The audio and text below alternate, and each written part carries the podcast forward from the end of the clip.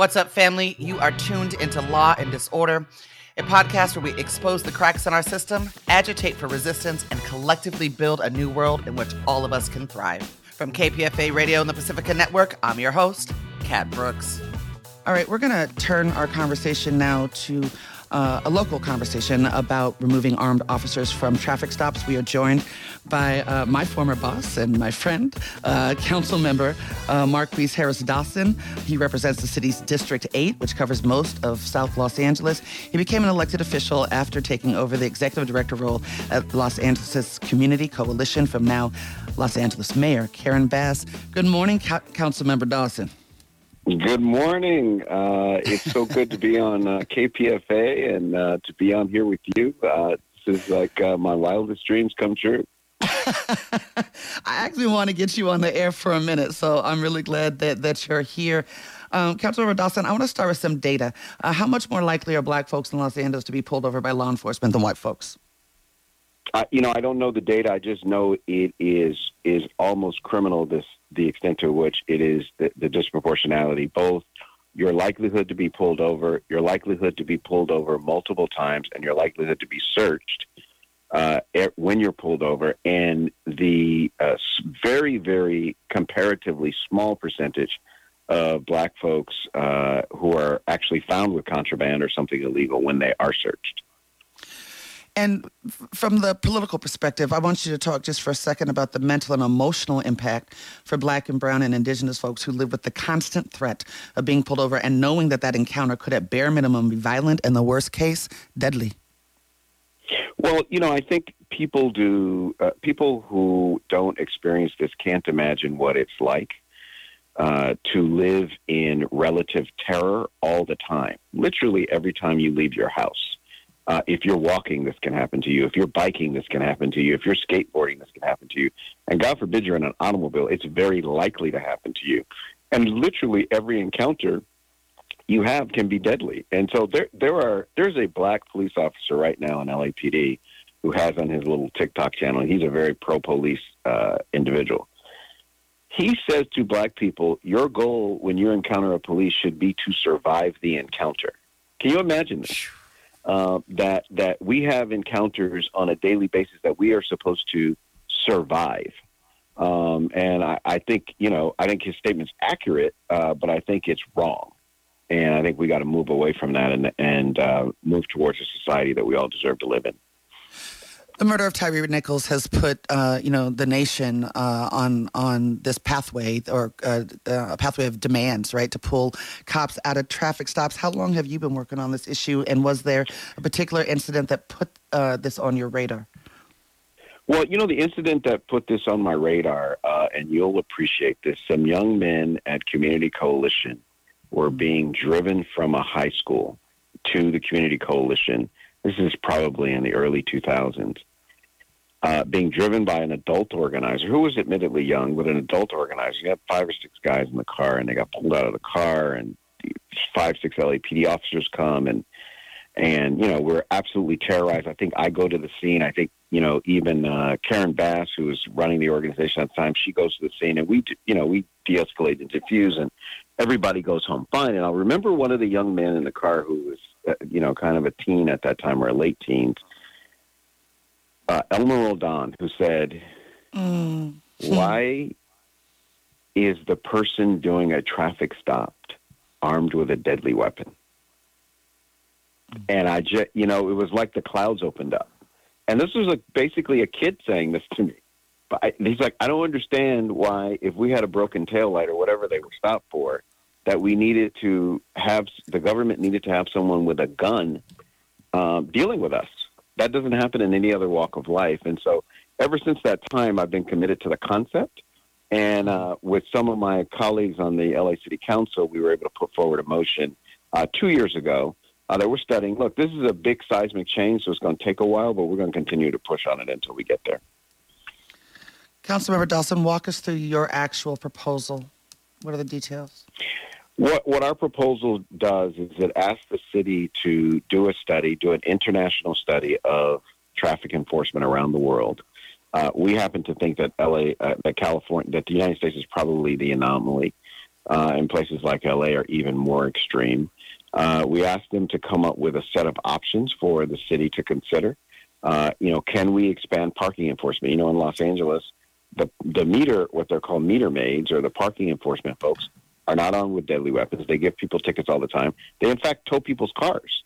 Um, and are taught to de-escalate if they get into an argument, and if an argument goes sideways, they will call an armed officer uh, who will respond to that. But um, there are a number of ways to go about it. Um, there's electronic surveillance, which you know there's a lot of nervousness about that as well. But again, if the concern is really traffic safety, then you know if people are speeding or people are driving in a dangerous way, we need to deal with that in in, in whatever way we can. Because at the same time, at the same time, Ms. Brooks, as we have all of these traffic stops in LA, LA also is the most deadly city for pedestrians in terms of people getting hit by cars or uh, bicyclists getting hit by cars. So we're harassing a bunch of people with traffic stops, but we're actually not making the roads any safer.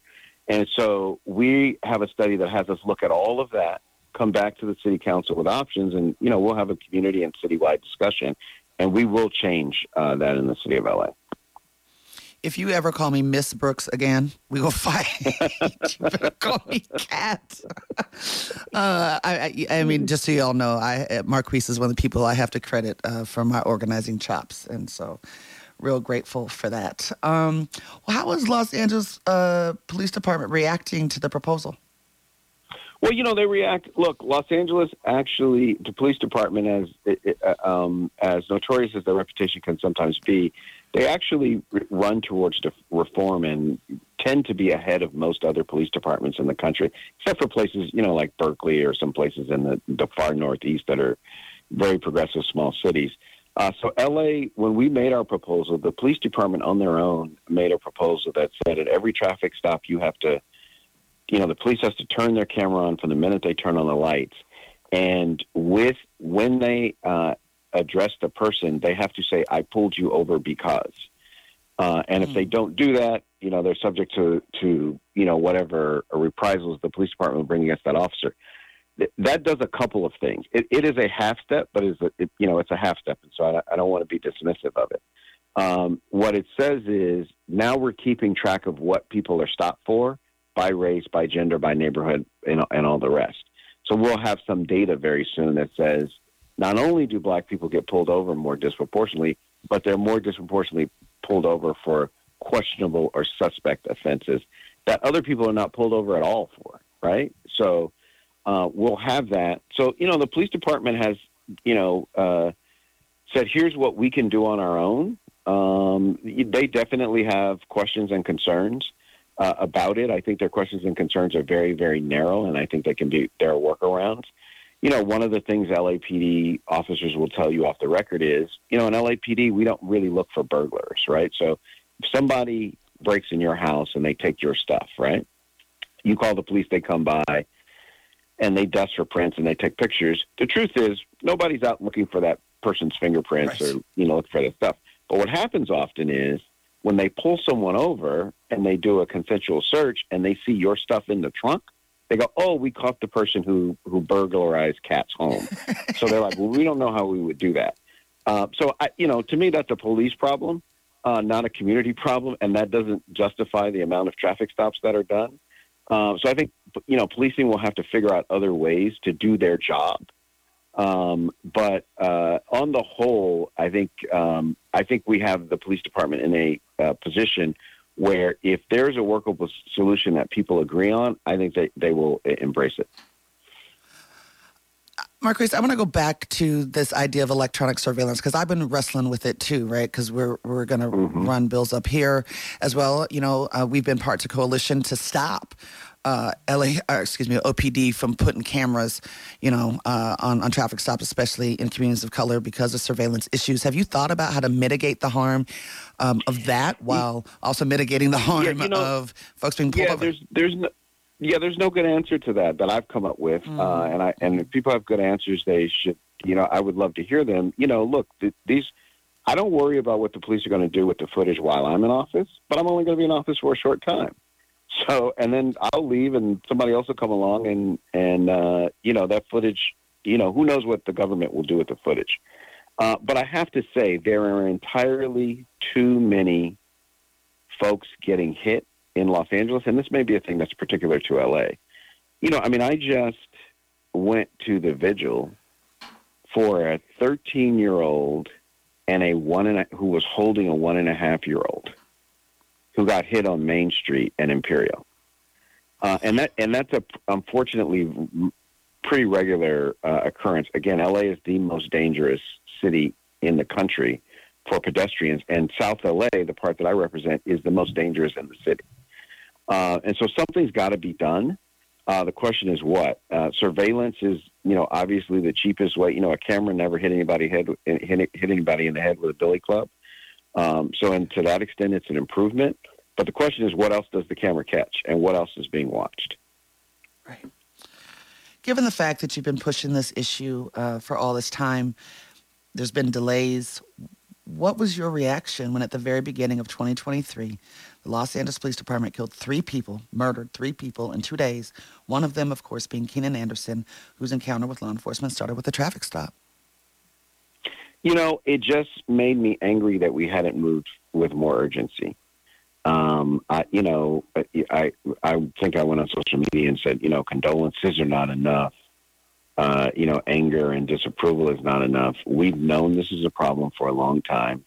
There are bills before Congress, I mean, before Council to deal with it, and we haven't moved them fast enough. We haven't moved them with urgency.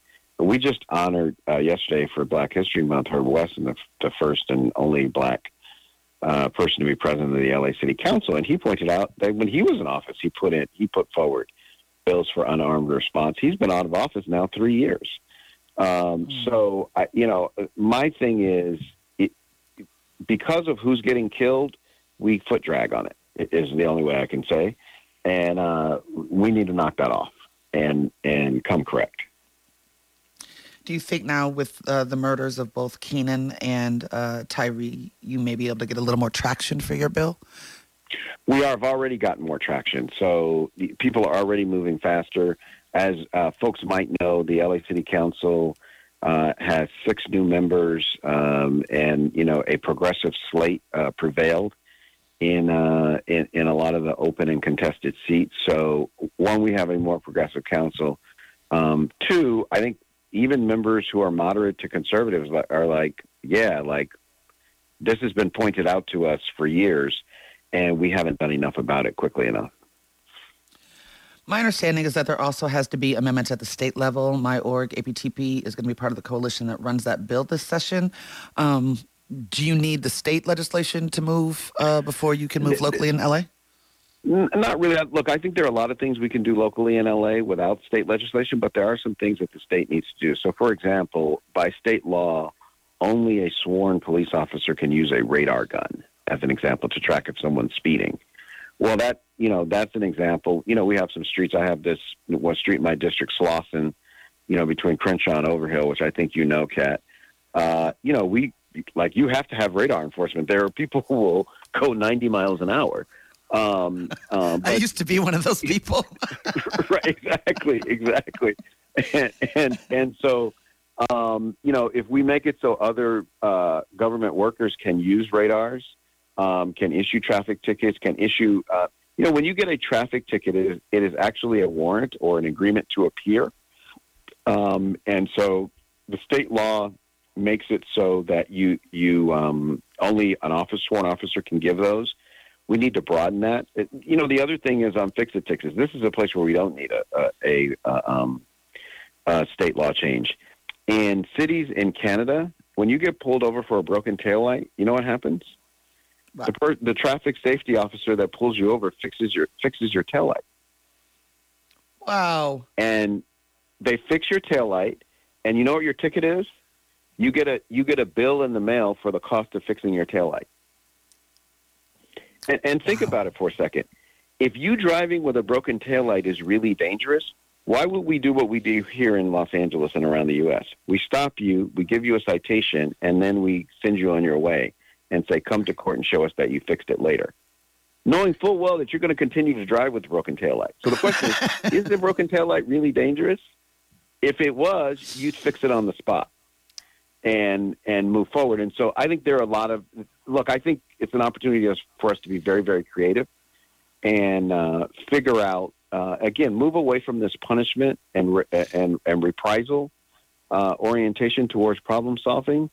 Uh, and, and, moving towards a familial and communal and a community building um, method of solving problems. All right, Councilmember Dawson, we have to leave it there. I am going to have my policy guy hit up your office to get some of that information about possible alternatives. Thank you so much, by G, for coming on the show. Excellent. Thank you, thank you, thank you. And uh, congratulations and uh, onward and upward. Onward and upward. Marqueece Harris Dawson is a Los Angeles council member representing the city's District 8, which covers most of South LA. He became an elected official after taking over the executive director role at LA's Community Coalition from now LA Mayor Karen Bass. And I didn't get to ask him, but uh, he used to be quite the DJ. You've been listening to Law and Disorder, a podcast where we expose the cracks in our system, agitate for resistance, and collectively build a new world in which all of us can thrive. That's it for this episode, family. You can find more information about topics and guests in this episode's show notes. Law and Disorder is produced at KPFA, that's listener supported radio on the Pacifica Network. The show is produced by Jesse Strauss and hosted by me, Kat Brooks. Our theme music was composed by Steve Raskin of Fort Knox 5. If you like what you heard, please follow us on social media at Law and Dis, that's D I S, and subscribe wherever you listen to podcasts. Feel free to holler at us about something you heard or send us a show idea at law and disorder at kpfa.org. You can also find our content live at 8 a.m. weekdays on KPFA. That's 94.1 FM in the Bay Area. Our show and all of KPFA's programs are funded exclusively by you, the listener. And if you're in a position to support us, please donate today at kpfa.org. Take care of yourself and take care of each other. We all we got, fam.